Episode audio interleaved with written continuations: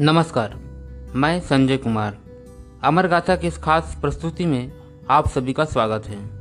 आज हम चर्चा करेंगे प्रफुल्ल चंद्र रॉय की।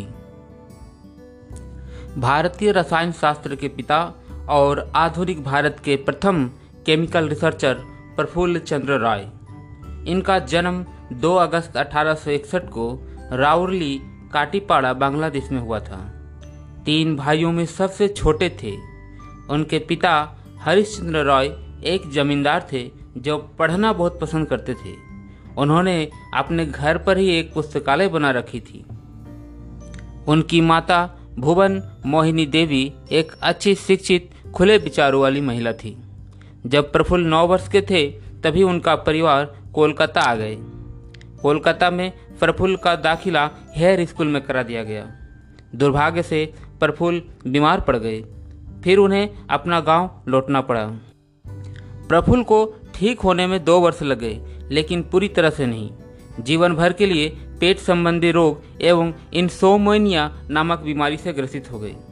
जब तक उनका उपचार चलता रहा, वे घर पर अपने पिता के बनाए पुस्तकालय में ही पढ़ते रहे। अठारह में वो पुनः कोलकाता वापस आ गए।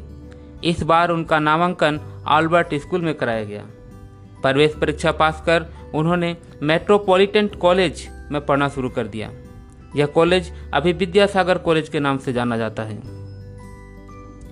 प्रेसिडेंसी कॉलेज में प्रफुल्ल ने केमिस्ट्री का अध्ययन किया, जो आगे चलकर उनका प्रिय विषय बन गया। उन्होंने अपने घर पर ही एक एक प्रयोगशाला स्थापित किया और स्वयं प्रयोग करने लगे। अठारह में प्रफुल्ल ने एडनबर्ग यूनिवर्सिटी यूके के लिए एक छात्रवृत्ति प्राप्त किया और वहाँ पढ़ने चले गए। अठारह में उन्हें डिग्री प्राप्त हुआ। एडनबर्ग में रहते हुए उन्हें डीएससी से अठारह में सम्मानित किया गया। Conjugate sulphates of the copper magnesium group पर लिखे एक थेसिस पर उन्हें होप प्राइज से सम्मानित किया गया। इस थेसिस में आइसोमोर्फस, मिक्सचर और मोलिकुलर कॉम्बिनेशन के बारे में बताया गया था। अठारह सौ अठासी में प्रफुल्ल चंद्र राय वापस कोलकाता आ गए और प्रेसिडेंसी कॉलेज कलकत्ता में रसायन शास्त्र के सहायक प्रोफेसर बन गए। उन्होंने लगभग डेढ़ सौ खोज पत्र अपने पूरे जीवन काल में प्रकाशित किए। इनमें से बहुत सारे खोज पत्र उस समय के नामी पत्रिकाओं में छापी गई। उन्होंने ऑर्गेनिक कंपाउंड, जिसमें sulphur, double salt, homomorphism and fluorination शामिल है, पर भी कई खोजें की। अठारह में सात सौ रुपये की छोटी सी पूंजी से उन्होंने बंगाल केमिकल वर्क्स की स्थापना की, जो उनके देखरेख में बहुत आगे बढ़ा। कंपनी शुरू में हर्बल प्रोडक्ट्स और इंडिजेनियस मेडिसिन बनाती थी। 1901 में यह कंपनी इंटरप्राइजेज से लिमिटेड कंपनी बन गई। अब यह company Bengal chemical and pharmaceutical company बन गई थी।